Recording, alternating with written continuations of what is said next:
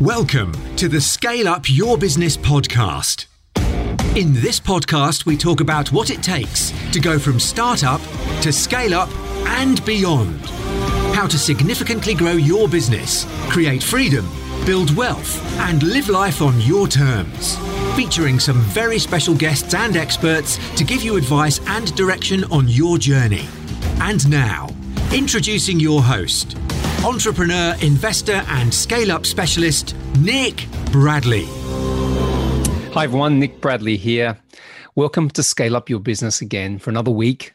And uh, you know what? We're cranking through the episodes. I have to say, when I first started doing this podcast about 18 months ago, couldn't have dreamed we'd get to, you know, into the hundreds, hundreds of episodes. But uh, it's been such an amazing journey. And as I often say on the podcast, it's a privilege to be able to have conversations with so many successful, fun, and interesting people.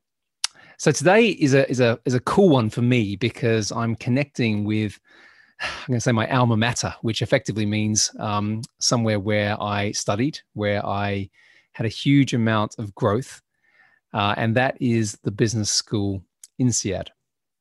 Now, for those who don't know about INSEAD, INSEAD is certainly one of the world's top business schools. Um, they've got campuses around the world. Uh, I studied at a fantastic place called Fontainebleau, which is uh, near Paris, uh, about an hour and a half, two hours from Paris, I believe. And um, I went and did one of their executive education programs, cool, probably a decade ago now. And it was so affirming for me because it, it's when you go to these sort of things, it's different to university. University is is somewhat academic at times. Certainly, when I went and did my marketing and my business degree, Whereas if you go to somewhere like INSEAD, they have practical examples of what's happening in the real world. It's very progressive, it's very research led, but at the same time, they'll bring in experts who have been at the coalface in business. And and I had about six weeks in total at INSEAD, um, very intense live in weeks. And uh, it was game changing for me, certainly as I progressed through my corporate career and into my private equity career as well. So I'm absolutely delighted to have on Scale Up Your Business today Dr. Sameer Hasija, who is the incoming Dean of Executive Education and a Professor of Technology and Operations Management at INSEAD. So his latest research, which we're going to be talking today, talking about today, very, very prevalent to the world we're in today, is what happens to the economics of business models in the wake of things like new technologies, things like you know artificial intelligence, the Internet of Things, blockchain, but also just the way the world is changing. So, what we're going to be discussing today is a book that he has recently written, um, which is called The Phoenix Encounter Method Lead Your Business Like It's on Fire. Now, um, Sameer has co authored this book. And what it's really about is what, you know, how, when things are starting to kind of get ripped apart and you've got kind of the wreckage of companies littered everywhere, what's the best way to prepare for that? And what Sameer and his authors talk about is not necessarily about safety, advising safety, the method of leadership that's required when things are changing so disruptively around you is you have to imagine burning your business to the ground, throwing yourself into a firestorm of change, as they say, because it's that level of upheaval and chaos, that, that level of crisis, which can be used to the organization's advantage. So, you know, why is it called the phoenix? Because you can then rise up like the phoenix from the ashes, from the flame, stronger and more powerful than ever. Okay, so anyone who's got a business right now that's not performing very well or is struggling in plateau, then I suggest this is going to be a good episode to listen to. And you know, the outcome, the practical part of this is, you know, go away and try and disrupt your business. Try and think about what you could be doing differently in the wake of change because it's things like that that allow you to pivot. It's things like that that can spark growth again. Okay, so that's it. Long intro, but as I said, I'm absolutely delighted. You know, business business schools can get their their fair share of praise and criticism, but I can thoroughly recommend INSEAD, certainly one of the top business schools in the world, and as I said before, transformative in terms of my education, my skill set, my mindset in terms of what I'm doing now. Alrighty, so that's it. Today's episode. Welcome to Scale Up Your Business, Dr. Sameer Hasija. Hi, everyone. Nick Bradley here. Welcome to another episode of Scale Up Your Business, another week in.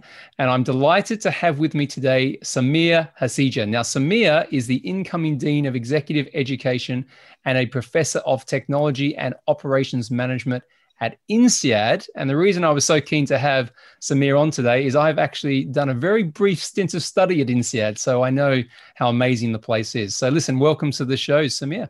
Nick, thanks a lot uh, for having me, and it's great to be talking to uh, a, a, an alumni of uh, an alumnus of INSEAD. It was a decade ago, and I spent three weeks on campus in Fontainebleau. And do you know what? I've got lots of really fond memories of what I learned there, and some of the things have stayed with me. But one of the things I loved the most was that in Fontainebleau, for everyone listening, I've got a global audience, and they probably don't even know where the hell that is. Uh, but it's not too far away from Paris in France. And uh, I was there, and on the weekends, um, we all used to go off and find these tiny little villages and have these amazing lunches with far too much red wine. and, that, and you know what? That was amazing. But uh, but you're based um, in the Singapore campus, is that right? That's that's right. So INSEAD is we like to position ourselves as a global school with campuses in Singapore, in Fontainebleau, which was the original campus. We now have one in Abu Dhabi, and believe it or not, we started one very recently in San Francisco. So oh, um, oh, fantastic. So that's that's our global footprint right now. And again, if we if we want to be the business school of the world, which is what we want to be and are, then we have to be present everywhere, and that's what we're yeah. trying to do. And that was one of the reasons. So I had the choice. I was working in this is sort of pre my corporate uh, private equity um, experience. I was working in the world of corporate, and I had the choice. I was the CMO of a company, and I had the choice of choosing between any of the business schools. Really, you know, it's going to be paid for by the company. And the thing that attracted me to INSEAD was um, the global perspective and the fact that even when I went there for the three weeks, uh, the the, the um, industries um, that were in the room with me, the um, cultures, the different nationalities. Uh, I don't think I was. I think I was the only Australian. and there was people there from China, different languages. It was amazing just to have you know thirty or forty people in that experience. I'm glad you said that, Nick, and and it's really great, great to hear. I'll be very honest with you. Um, I only realized the importance and value of all of this after I joined INSEAD, after they hired me and I decided to go. That's when I realized, wow, this is a completely different world, and and I quite enjoy it. So I was I've been here since 2008, and and it's it's been a complete fun ride so far. Great. Well, that was going to be my first question to you, Sameer. Was kind of, you know, what's your pathway to this? But obviously, you just said you've been with INSEAD um, for quite some time. Um, just give us a sense of your story. So, kind of what your background is previously and how you've how you've ended up, um, you know, about to become the dean of executive education um, at this amazing place. So, Nick, very, um, you know, to me, being at INSEAD was a series of coincidences, and and I'll be very, uh, you know, short in this I was an engineering student in India, went to one of the, the top engineering schools there. They're known as the IITs, the Indian Institute of Technologies. And I don't know, out of the blue, uh, I just read a book, and a fantastic book. It's called The Goal. It's like this age old book that, you know, written like, I don't know, two or three decades ago. We might put that in the show notes as well with your, with yeah. your book, which we're going to talk about. But I don't think I've read yes. that, and I and I love to read books. cool. And that book just suddenly had a, a, a switch in in my career path where I was majoring in ocean engineering and naval architecture, and I suddenly decided to move towards business school and and and pick up a PhD in technology and operations management. And because I was so fascinated by one of the characters in the book, uh, who's really into this this kind of field and I never looked back and, you know, did my PhD at uh, the University of Rochester, which is at the Simon Business School. And once I graduated, uh, INSEAD was uh, curious enough to experiment with a person like me. And so they brought me on board and, and gave me complete freedom to do whatever I wanted to do. Uh, and, and, and that allowed me to, to, to work in traditional fields like operations management and slowly, slowly venture into non traditional fields, uh, such as you know technology innovation disruption i mean they're not they are traditional to to other areas like strategy but they're not traditional to the the the department the academic house that i sit in which is operations management. And i found that combining the two combining technology combining disruptive thinking combining you know what the future of business and management will look like with operations and technology which is the the core the center of execution leads to a, a very fresh perspective on these things. And INSEAD gave me the license to do whatever it is i was doing and and and and i've been very grateful and, and fortunate to be able to do that. Wow. You know and the, this the book other that we are writing is an Yeah. outcome of, of of that pretty much Well, this is an area that um, is so my background was sales and marketing predominantly, um, and and to some extent product product development, but but more traditional as opposed to the technology side of that. So actually getting into some of this today is going to be fascinating. But what we want to talk about is you've got a book um, that's has it been released yet, Sameer? Or is it coming out? it's going to come out uh, towards the end of this month october 27th uh, that's going to be the global release uh, Okay, and it's called the um, correct me if I'm wrong, the Phoenix Encounter Method: Lead like your business is on fire. that's right So we, we're going to talk today. I mean, I want to jump into quite a few topics, but I think it's a topical time anyway because there's so much change going on. As we record this, um, we are October 2020. Um, I would have loved to have said we're at the end of a global pandemic, but I, I hesitate, to think that we might still be in the beginning of it. Who knows? Um, but also, there's been a lot of change in business and and and the way people work. Um, and different things are starting to become really, really critical for business success. So, I'm going to cover that. I, I definitely want to talk around leadership and your thoughts around leadership, and and particularly an area we were just discussing before we started recording, which is, you know, how are some of the bigger companies going to going to um, respond to some of the massive disruption that's happening, and what is the opportunity and or the risk that um, is there for entrepreneurs and people who are starting and scaling businesses now and in the near future. So lots of good things to get into, but let's get into the book first, if that's okay. So what, first and foremost, what prompted you to write the book? And please give us a, a bit of an insight into kind of the main, the main themes and what it's about. so nick you have to believe me when i say that we started writing this book about the phoenix which is you got to burn down and and then resurrect yourself right before covid right? And covid is yes. is, is and, and it's it's a completely apt uh, kind of setting for me to talk about this concept because that's what the world is going to go through right now right? And and but we started this before covid and i'll tell you how it all started. Uh, one of my co-authors uh, ian woodward he he directs a, a, a very senior leadership program at INSEAD called amp the advanced management program we have very senior executives that come in through that mostly c-suite executives and as a technology guy, he came to me and you know my other co-author Paddy, who's kind of a technology and markets and economics kind of guy. And he asked us, he said, you know, if you were to have a conversation about technology and business model innovation with uh, seasoned executives, how would we do that in a classroom environment? And I realized that this is quite an interesting challenge because to a large extent, technology is very factual.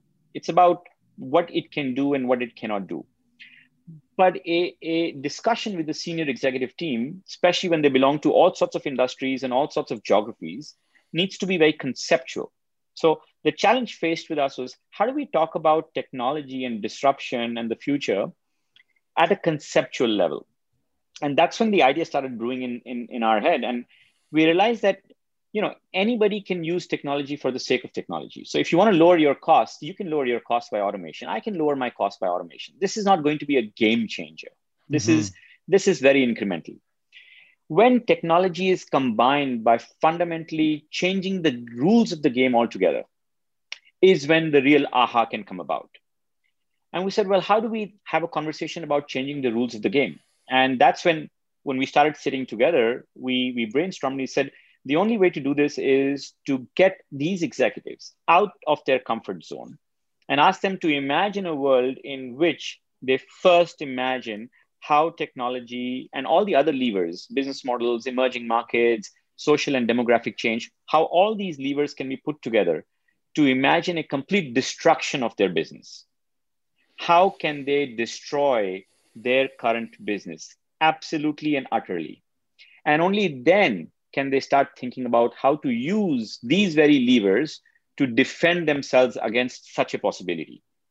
And that's when the what the real use of technology can be the aha of technology or the aha of business models or the aha of how can i leverage social and demographical change to create the next version of my business come about. Short of that, we'll be, always be talking incremental change. So, how do you get someone? How do you get a business leader to that place? Because you know, there's been traditional models. You've got the whole things like Porter's five forces and different ways of looking at the external macro environment impacts. But having been a CEO myself of, of smaller businesses, but even so, sometimes it's very difficult to kind of create that environment where you can really you know rip the whole thing apart and see the risks in that way so what's what's your advice on that or how do you how do you guide that this has to be a role play. This is a simulation. Okay. And the way we do this is we tell them, you are no longer with your company.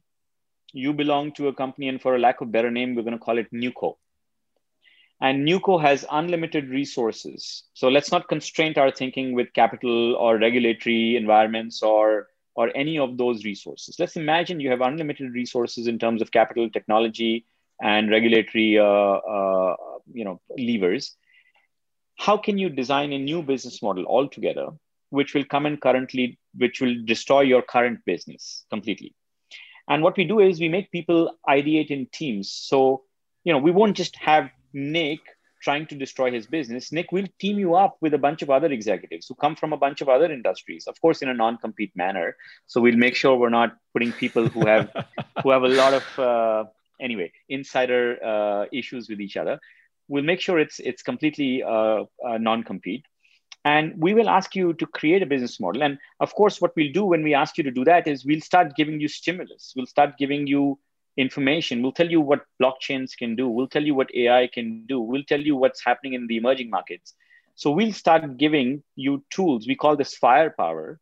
And we will then ask you through this workshop to essentially design a business model that can destroy your current business. What is interesting nick is it doesn't take executives, seasoned executives, too long to figure out an absolute destruction of their current business because they they I mean at the end of the day everybody really knows what their vulnerabilities are and they're able to exploit it.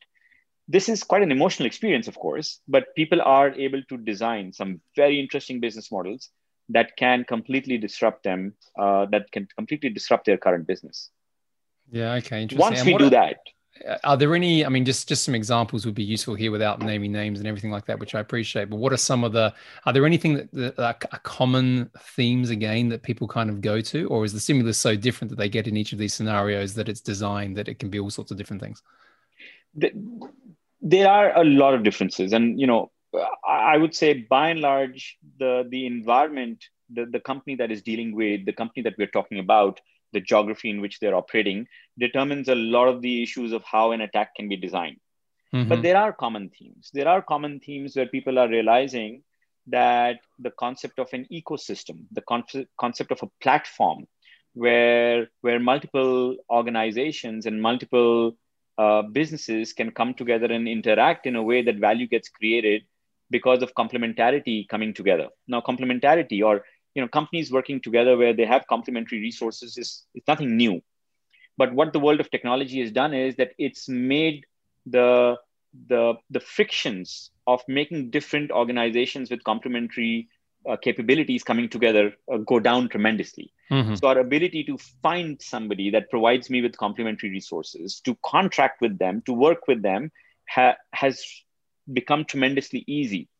And because of this, an ecosystem can easily be created, which can be quite damning for an existing legacy oriented business, which is operating in somewhat of a, a, a, chain system rather than a network kind of a system, so to speak.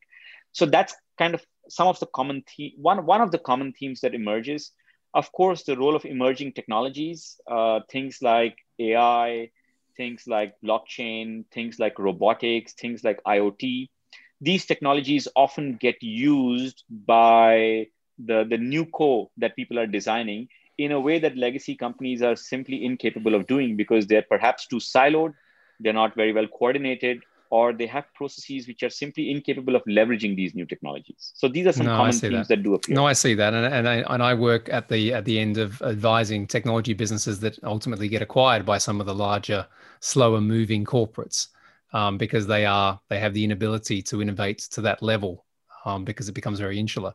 Interesting. Okay, and um, what in terms of kind of let's let's talk a little bit more macro again because I think it's interesting. Um, uh, what are some of the trends then that that we're seeing? Um, one thing I've noticed I mean, the obvious ones are obviously the pace and speed and, and differentiation of technology, but this idea that um, scale is good, as in collaboration is becoming um, or more of a necessity as opposed to something that you just did to kind of get an incremental gain. Are you starting to see those trends become, um, you know, or, or, speed up or become more obvious um, in the environment we're in today? I, I think so, and and for for for the reasons that we always knew, which is the, the economics, the unit economics starts looking so much more uh, interesting as you start seeing these these collaborative networks getting formed as opposed to everybody trying to do this on their own also the the ability to leverage skills that as you said it's it's not so easy for legacy and traditional businesses to be able to do. So what and and nick here's the interesting thing. Covid has also revealed something quite new which we kind of knew but covid sort of confirmed this that it's not only providing unit economics to look better these collaborative networks or platforms that are getting formed is also creating a huge amount of resilience that did not previously exist, or even if it existed, it would be very, very costly. I mean, classic example COVID led to a huge shock in demand and supply. And the winners, or the ones that were able to handle this demand and su- supply shocks, were not the ones who had tons of inventory sitting or a huge slack or redundancy built into their supply chain. That was none of that. The ones that I were, were able to get out of this were the ones who had a technology stack which was so nimble that they were almost like a switch turn on or off were able to partner with with new companies with new logistics providers with new suppliers with with with you know completely new kind of businesses that previously were not even in their horizon of partnership. I mean in china apple was using food delivery platforms to supply phones to consumers. Okay you can't suddenly shift your retail end user retail supply chain to a to a to a company that delivers food overnight. But if you set yourself up by using a smart infrastructure apis data infrastructure iot et cetera et cetera you can do it overnight. And we saw it. They did it. Whereas we also saw in europe that was a bit of a problem. Some companies were able to but by and large europe was not able to move so fast to be able to overcome the the the supply and demand shocks or the constraints that the world had created Whereas China, because of its you know readiness in terms of these technology infrastructure that they had, overnight they were able to do it. So we, we're seeing these trends. These trends have proven to be valuable. And by the way, don't get me wrong, Nick. I'm not saying that Apple will continue to use a food delivery platform to sell its phones. You see, that's the beauty of this this this platform technology is you can switch it off over on overnight well you can switch it off overnight as well. So well, the key so, the key point we're talking about here is agility right? Aren't we? You know the, the, the, fact you can do it.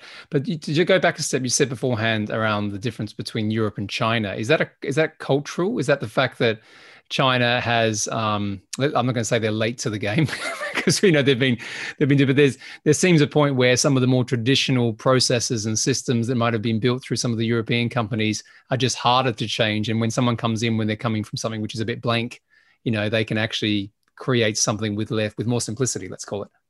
Nick i call this the biology of business. So this is it's just nature. So you're absolutely right. I, I wouldn't call it cultural. I would just say okay. this is bi- this is purely biological where legacy players are going to have lack of agility uh, by by one simple fact. You see as legacy players you see okay let me step back. When entrepreneurs are trying to scale up one of the things that they need to do to scale up is put proper processes in place. Structure.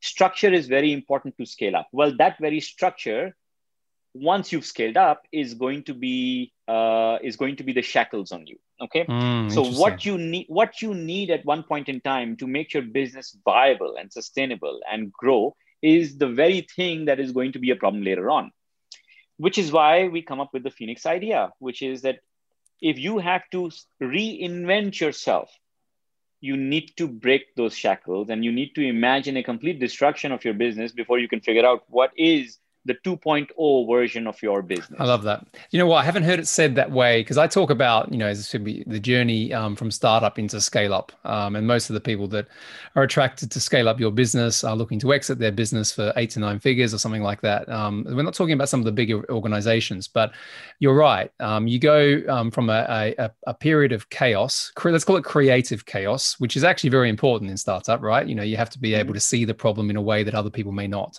and then be able to solve that then you've got to bring structure. I never really appreciated the fact that you're right, that there's a point where that structure suffocates you.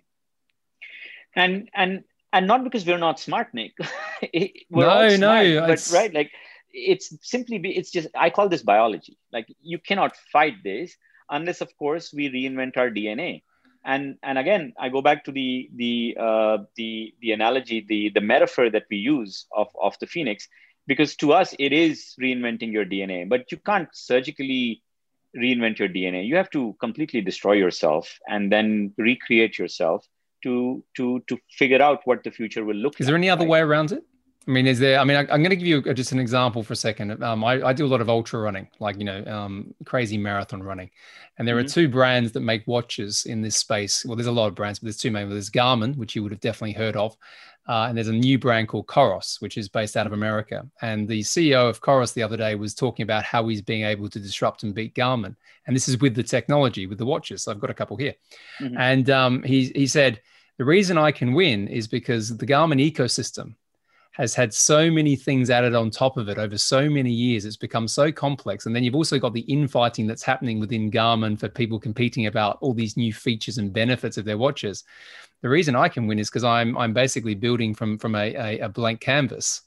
And mm-hmm. therefore it's easier for me to be able to add things and remove things as opposed to trying to go in there and kind of break the whole thing up to your kind of phoenix um, metaphor.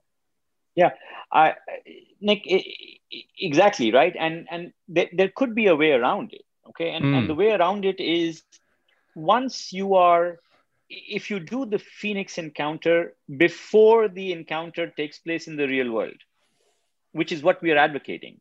Mm-hmm. this is what paddy likes to say one of my co-authors on the book. And paddy says to be forewarned is to be forearmed. Had garmin imagined the encounter process five years ago it would be a different story because you can preempt things. So you know the, the the point about the dna is yes once once you are in a hardcore disruptive battle it's very difficult. But should you be able to preempt it five ten years ahead of time you can start making small incremental and this is where this is this sounds kind of contradictory but it really makes sense. You can start making small incremental changes including simple things like building pivots and flexibility even in legacy businesses that allow you to change direction as and when reality unfolds itself, as opposed to running full steam ahead because you're making money right now. So, so our philosophy is to do the encounter before the encounter happens to you. And that is one way to avoid the physical burning of your business, but only burning it in the boardroom and then preemptively uh, investing in things that allow you to avoid an oncoming disruption. A classic example of that that I'd like to give you is, and I don't know the inside story, but think about it, Nick. Why would Google feel the desperate need to create Alphabet? I mean, this is one of the biggest companies in the world. They were doing so well. Why suddenly change the structure and create Alphabet, which does all the funky, innovative, crazy, out there stuff and keep the cash cow running the way it's running? And to me, it's a pretty interesting anecdotal, uh, you know, sample point of one example of a company that is doing the encounter on themselves before somebody else does it on them. It's similar to you know um, when we used to talk about product life cycles and the whole idea that you actually start the the reinvention of a product when it's at its peak. You know, not you know if you think about. I remember thinking back to sort of when I studied this, and it makes sense. It takes a brave um, leader to to break the machine when it's firing. you know, on all cylinders. But I can see that if you're not at least adapting that way, and I suppose doing it more quickly than perhaps um, we used to do it, because we said before about the pace of change. If you're not doing that, you're going to get caught, aren't you? You're going to get Absolutely. caught to a position which is very hard to go back from. Um, and I would imagine, again, there's some classic examples of this: the big behemoths that have been around for you know 50 odd years, all of a sudden, you know, literally closing doors super quick Um, and I had this. I'll give you a very very quick example. I, I I went through the transition of print media to digital, and I was mm-hmm. working for the second biggest consumer publishing company in the UK. And there was a magazine I worked on that within three years it went from a million copy sales on newsstand, right, per month, mm-hmm. to mm-hmm. literally closing within three years. Wow. Wow. Yeah. And that's, I mean, that business, there were four four titles within EMAP, consumer media, that I worked with that made up half of the company's profits. And two of those closed within five years. Crazy, isn't it's it? Fa- but then it's, it's fascinating. But I remember, just to sort of finish the point, I remember and I was I was on, you know, senior senior leadership. We would never have entertained those conversations you know, we kind of knew it was coming because you could sort of get a sense that frequency of purchase of magazines was going down and was getting displaced by by people spending more of their time online, even you know, sort of early 2000s.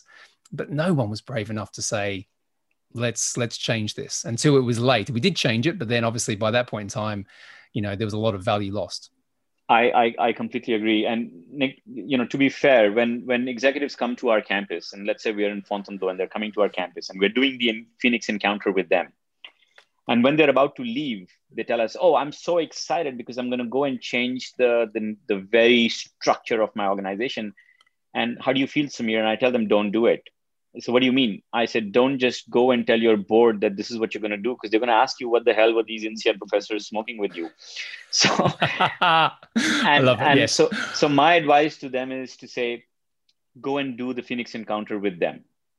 Go do it with the board. Go do it with your exco go do it with exco minus one. Do it in your organization. Build the burning platform. Let them see it experience it feel it rather than you shoving it down uh, the organization you will you will have too much resistance. Very few organizations can handle that level of uh, innovative change that that a top top down kind of system is bringing in. Uh, you you got to build it organically. So even in the book, we we we advocate to run this and and cascade this at different levels of the organization, all the way from the board down to exco minus one, two, three, whatever, wherever decisions are being made. And the fantastic thing of doing that, Nick, is not only will it build the burning platform and help with the change management, it will also lead to ideas coming from all sorts of directions that perhaps nobody could have thought of, which will then allow you to, to get a much wider set of optionality rather than a narrower set. And, and again, Nick, don't get me wrong. I'm not saying that with this wider set, you run with all sorts of crazy ideas. No, once you get your optional set option sets, you have to do a much more detailed analysis. And you can bring in the numbers and you can be more quantitative about it. And you can do a more serious you know five forces this that whatever analysis that you want to do or whatever it is that your company does. But at the very least make sure that you you do not narrow your option set right at the outset that you've really gone wide and and and broad uh, before you start thinking about what really the future would be so we we we advocate cascading this throughout the organization yeah. the stories that have come back to us from executives who have successfully changed and we share some of many of those in the book we had to anonymize them for obvious reasons but we share many of the original stories in the book. Um, the successful ones were the ones that actually went and did what we recommended, which is they ran encounters within the organization and then let organic change emerge in the organization as opposed to being more top down. Yeah, I mean, I've had the privilege of being involved in a couple of, um, I suppose, interesting tangents from what you're saying. So, I was involved in the M and A side of some of these um, similar. It would be a very different process, and you've definitely made it um, much clearer and, and, potentially a little bit more dramatic, I think, in terms of what would happen. But I remember I was involved in the acquisition of a business called iStock Photo when I was at Getty Images, mm-hmm. and we bought that business because. First and foremost, we realized that they were disrupting um, the core business, and we had the option of, you know, should we try and, in fact, we did both. We created a new business called ThinkStock, which was what we call microstock, Mm-hmm. And then we bought the disruptor. mm. And it was all this, a similar thing. We knew that if we didn't do um, one or both of those things, the whole market, which we owned, you know, massive mm-hmm. monopoly on the market, was going to get um, changed, and then we would lose. But it came from a position of understanding that external view, at least having exactly. some insight or a feeling that we need to do something, and the burning platform is there. Exactly, which is the exact opposite of what Blockbuster did when they said no to Netflix. Mm. So, I know, so, I know, I, I, love that. I mean, I use that case study all the time. Like, right. I, I, I, I, actually, I don't want to know who the CEO was at that point in time and what he's doing now, but you know, but I can understand. I can also appreciate it's difficult as well because um, one of the things I say, and we'll, we'll, talk a little bit about some early stage businesses and the opportunities around that in a sec as we, as we go into that, but sometimes you know when you when you start a business you can be it's easier to be externally focused because that's all you've got and therefore you mm-hmm. are looking at problems and solutions and and that that view um, it, it, it, takes a bit more discipline i find not to say this is an excuse to sometimes be able to do that to go to the 50000 foot view um, mm-hmm. when you've got a business that is already complex and has its own operational challenges etc and the great ceos are the ones who can balance both of those things in my mind absolutely. Uh, the, the, the, the top leadership, uh, the, the top leaders that we see are, the, are not the ones who have the 50,000 foot view or the 50 feet view, which is more of the execution view, or the five feet view, which is more of the personal. Uh, we actually call it the altitudes of leadership. We say that the top leaders are the ones who can travel between these altitudes mm. seamlessly, uh, yes. depending on the situation. There is a time and place for us being there. There's a time and place for uh, us being at 50,000. There's a time and place for us being at 50. There's a time and place for us being at five feet. And the, the best amongst us, and by the way, this may not be natural. We have to train ourselves. The best amongst us are the ones who are able to seamlessly move up and down the situation. So uh, we've also observed that doing the encounter exposes and trains leaders to operate at different levels. Uh, as they design the attack phase of this entire method, they have to operate at 50,000 feet. There is no way around it. But as you start getting into the defense and what should my company be doing, you very quickly realize that yes, you have to be at 50,000 feet, but you also have to start thinking 50 feet because as you design the defense of your organization, you realize that you are no longer unconstrained. You are constrained by resources. You are constrained by your complexities. You are constrained by regulatory uh, rules around you. And so, so your defense has to be more realistic and grounded. So, so during the exercise, executives also have to force themselves to to to operate at these different levels, and we find it actually quite quite fascinating how mm. how hmm. how they how they sort of do this. Yeah, and I can imagine the power of doing that as a leadership team as well, because you're going to see some people I think naturally operate at, at, at a level, right? You have your natural place, and then the ability to be able to, as you said, elevate up and down between them is is is the is the superpower, really. That's but, right. But That's I always right. look at leadership teams as having the balance of those I suppose, the empathy and the competence um, mm-hmm. to be able to operate as, as a unit. So let's let's um let's move into um, some practical stuff now. I think this is this is very powerful, and I love I love the concept of it. I like the simplicity of the concept too. Um, doesn't mean it's easy, but you know it's easy for people to understand. Yeah, um, so let's talk about some of the the dynamics of of larger businesses, the challenges they're facing, and the opportunity for some smaller businesses. Most of the people listening to this are, let's say, seven, eight figure businesses, sometimes nine figures. They're not the large corporates, but they're they're probably on a growth story. Mm-hmm. Um, and they're looking to be able to disrupt some of the larger companies, but they also are probably watching out that they don't get disrupted themselves because of yes. the scale and size. So let's just have a, a, conversation, if we can, around those areas. What are you What are you seeing out there at the moment? You know, if we look at those different dynamics. See what what we are seeing is, and and here, Nick, COVID becomes very very relevant, right? Whether we we we like it or not, what COVID has done is it has shaken up the world of business like like never before. Okay, um, maybe it has happened before but you know it's nice to say it's like never before what that means for smaller businesses is to to keep in mind that it is no longer going to be the case that they can sort of float under the radar because legacy companies have had a rude awakening uh, during this period and this period is not over yet this is going to continue for some time and legacy businesses are forced to reevaluate how they operate what that means for an entrepreneur or a, a mid-sized company is that legacy businesses are going to start thinking about how to reinvent themselves. The Phoenix method is, of course, meant to help them do this. My message to, to folks who are at the small to medium size entrepreneurial gigs is that my observation is they're usually really in, enamored by their technology, by their business model, and they're, it's, it's their baby, right? And they want to grow it but this is a good time for them to do some introspection and to see is their business model actually will it survive a, a disruptive move by a legacy business? What if the legacy business now turns around and, and COVID will make them turn around and says, you know what? You as an entrepreneur are a threat to me and I'm going to do something about it.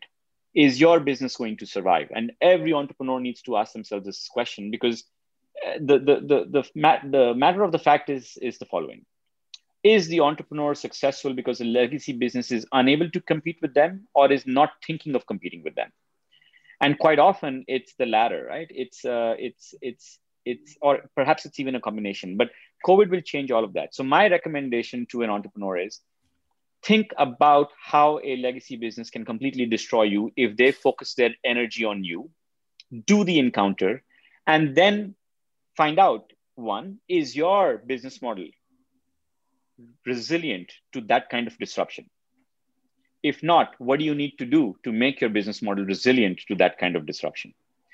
And the answer to these questions will, will give you a direction that you need to start thinking very seriously if you want to take your business to the next stage. Short of that, I think you may suddenly be caught by surprise where while you were floating unnoticed by your, uh, your old um, legacy competitors, you may suddenly be on their radar now. Can I share with you a story from last night? Mm-hmm. This is this is literally last night. A uh, a client of mine in um, West Coast, US. Mm-hmm. Um, I'm, I'm, not going to obviously. I'm going to try and I'm going to try and tell this story, but it's going to be bloody obvious when I talk about it. Um, a piece of technology that um, aligns with um, one of the capabilities of a large social media platform. Mm-hmm. And if you think about this technology that's been created, it's significantly better than the current um, solution that's being offered by this, this platform. So much so that the client list of this business that I'm advising is eye-wateringly good. You know, top top brands, top consumer brands, um, really really powerful, and and a waiting list. Mm-hmm. Uh, so what's happened is there's been a, a, a, um, a basically a legal situation that's um, being done straight away, um, where you know you have to close close the doors, guys. Um, you've broken the rules, which they can prove they haven't. But what's interesting about the situation is, you know, to your point, that the big companies have resources, and mm-hmm. and even if they're wrong, right, in this mm-hmm. situation, mm-hmm. the, the, the ability to fight mm-hmm. is massively compromised. You see what I mm-hmm. mean? And so that's a really uh, again this was literally like 10 10 p.m. UK time last night I was on the on the phone talking about this. So this is I mean that that's one of the obvious that's an obvious example isn't it but there must be other things. The, the, exactly. And and and again like I said you know in INSEAD has INSEAD has a very entrepreneurial culture. I mean you've been here you you've seen that it's it's very entrepreneurial and and, and it's a great thing. And one thing that I've observed with entrepreneurs to their credit is the passion they have for their business. But just like processes become a, a binding, a, a shackle for legacy businesses, your passion for your business can become that same binding because because you may be unwilling to abandon it to change it to pivot in a direction that makes more sense simply because you were so enamored with what you were doing so imagine the destruction and verify yourself at least in, in, in a thought experiment, that your business model is indeed robust to a counter attack from the legacy business. Because if it is not, uh, this can be uh, this can be quite quite chaotic uh, for mm, an entrepreneur. And so much wasted energy. Um, you know, if you think about it, because because you can put so much of your, as you said, your passion, the late the late nights, all the things that the stress that entrepreneurs take on, and then all of a sudden, you know, one one swift maneuver that wasn't thought through could totally just change everything all that all that work. So no i get Absolutely. it interesting. And what about and, and, okay sorry you go, go you go. I, and i no i was just saying that what is very interesting is that when when i've seen entrepreneurs do this exercise uh, they get a lot of emotional um, uh, roller coaster up and down when they do this because the, the the destruction part is is not easy for them to to go through but it's quite valuable Mm, I, can see because their, their psychology at that point in their um, in their business growth cycle is not going to be thinking this. Back to that product right. um, example right. I made before. Right. Okay, and so let's let's just um, uh, talk then about um, I, I, suppose the key tenets. You've talked about the actual model, the method, how it works. But um, are there any are there any sort of key components to this? So if someone was just listening to this and they want to know a little bit more, um, what's what's the structure? What's the process of how it works?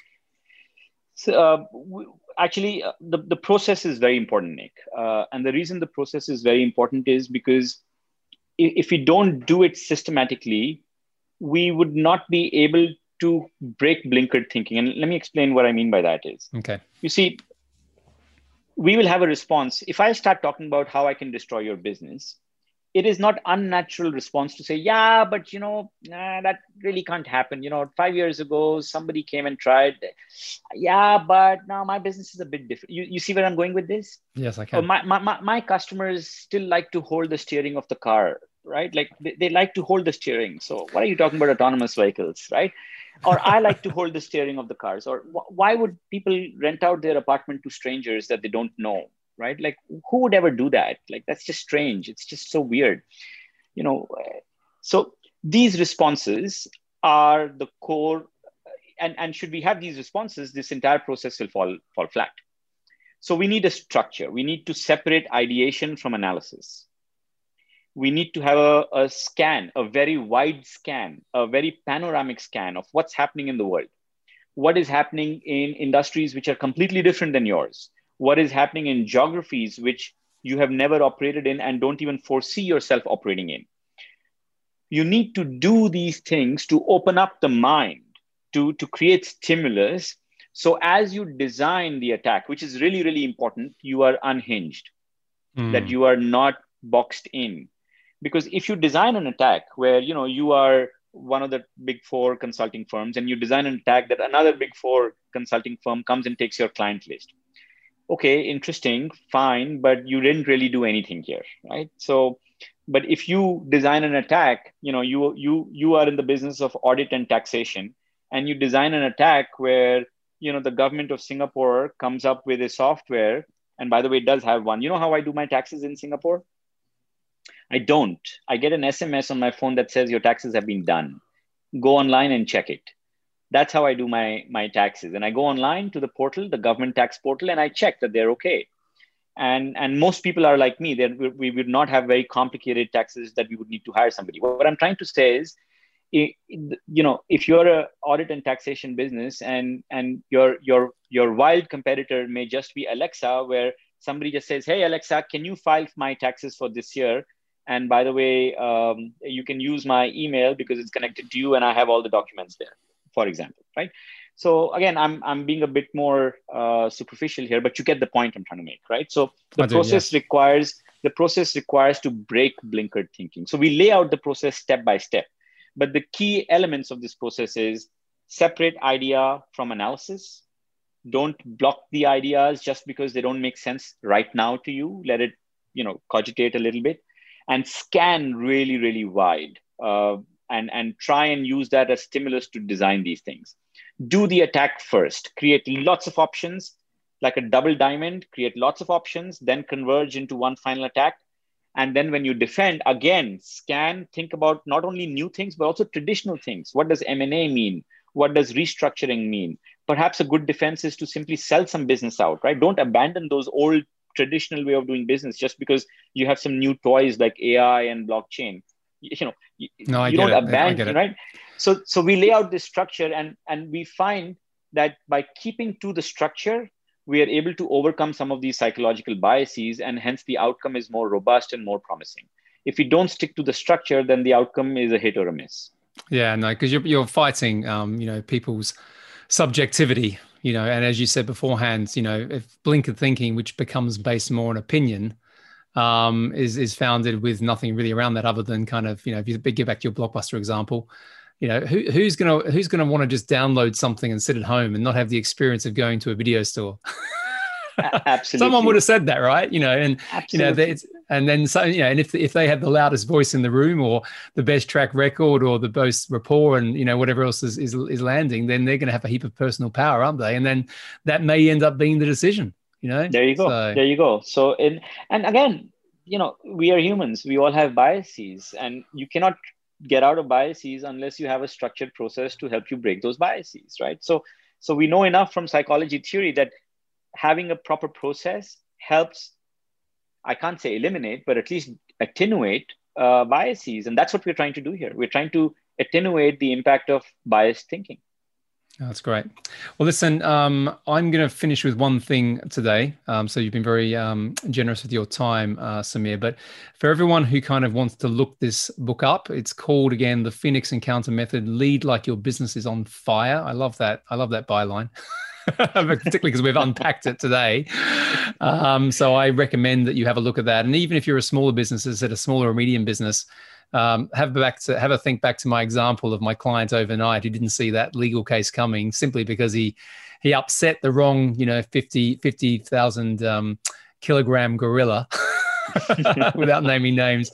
And uh, it's uh, ending up being a bit of a painful experience for them. Um, so what I want to finish with um, today Sameer is is just going back to INSEAD for a second. Because one of the things I appreciate about um, about the school is the fact that it, it's always looking, as we said, globally and externally, and it has various perspectives. What are what are some of the key perspectives that you're looking at now as we go through pandemic and we're looking at the kind of the, the future over the next few years? Are there some themes that are just jumping out that are kind of across the whole of INSEAD and everyone's kind of talking about, and then obviously building curriculum and building education around it? Yeah, uh, Nick, two things. The first is um, the content we are a very serious uh, research based business school. Uh, and we're not the only one, of course. There are many peer schools that we have. But the, there are two prime focuses of INSEAD knowledge creation and knowledge dissemination. And there are many other training institutes which are mostly knowledge dissemination, like the consulting firms of the world, so on and so forth. There isn't knowledge creation there. There's a lot of knowledge dissemination. But we are research based, which means we are cutting edge one of the things that we are noticing is, and we want to do this, is we want to double down on this. We want to make sure that when executives come into our uh, in our into our corridors, when we are having a conversation with them, we are speaking to them at the frontier of what we understand about businesses and what the future is going to look at. So so that's the that's the part where the knowledge creation becomes very very useful, where we will rigorously analyze, understand, what are some of the causal mechanisms that are that are responsible for changing the landscape of business? And have that conversation with executives to then help them figure out what is it that they need to do for their own business and their own personal growth going forward. So we want to double down on on on the two arms that we have the knowledge creation and knowledge dissemination.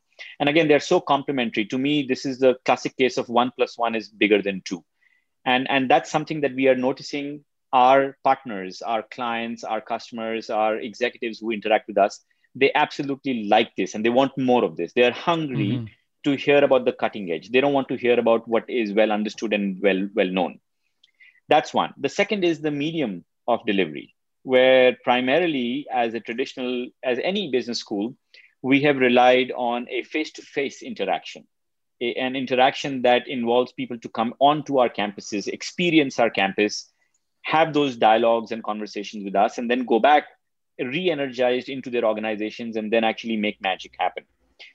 In today's reality, we realize that as a global business school who wants to have a global footprint, and independent of COVID, we got to make sure that we are we are not constrained by physical co-location that of course we leverage physical co-location to the extent we can but we leverage all sorts of technologies whether it's virtual reality whether it's uh, you know online uh, synchronous technologies of, of communication asynchronous technologies of interaction whatever it is to put all of this together to create a holistic learning experience that can be at the end of the day, hopefully even tailored to an individual as opposed to tailored to a company or an organization, which is what most business education currently does.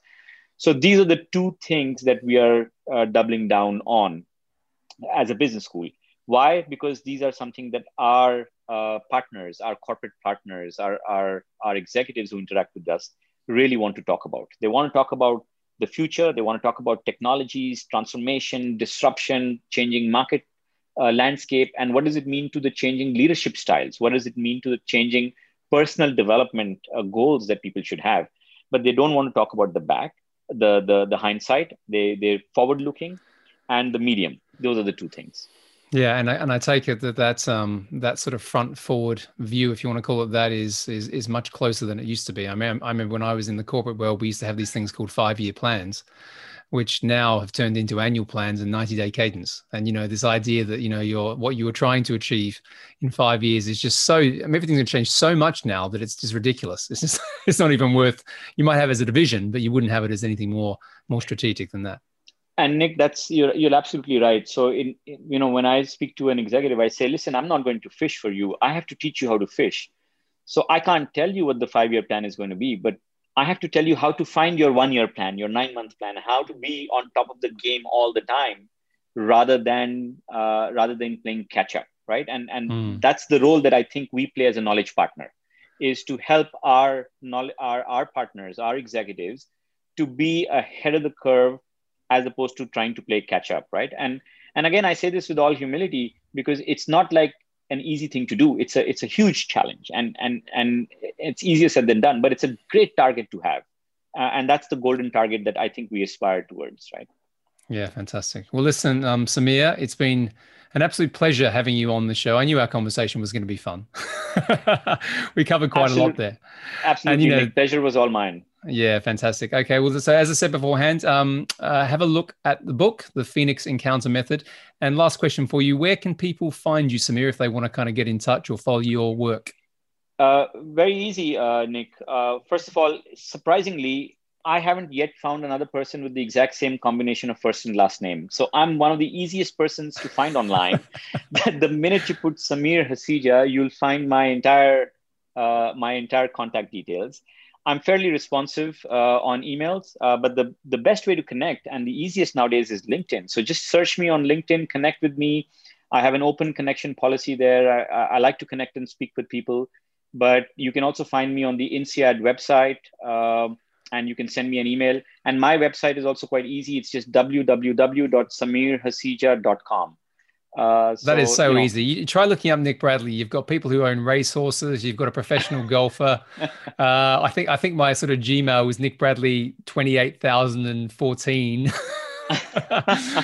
but uh, yeah, all the fun. Okay, well, listen, thanks Sameer for coming on the show, and and just want to wish you the best of luck. As I said, you're about to be, become the dean of executive education. As I said from the outset, that's where I um, managed to get my experience at INSEAD, and it was very much um, an amazing thing. So thanks again, and uh, yeah, it's great having you as a guest on the show. Thank you, Nick, and thank you for having me. And it was a pleasure talking to you.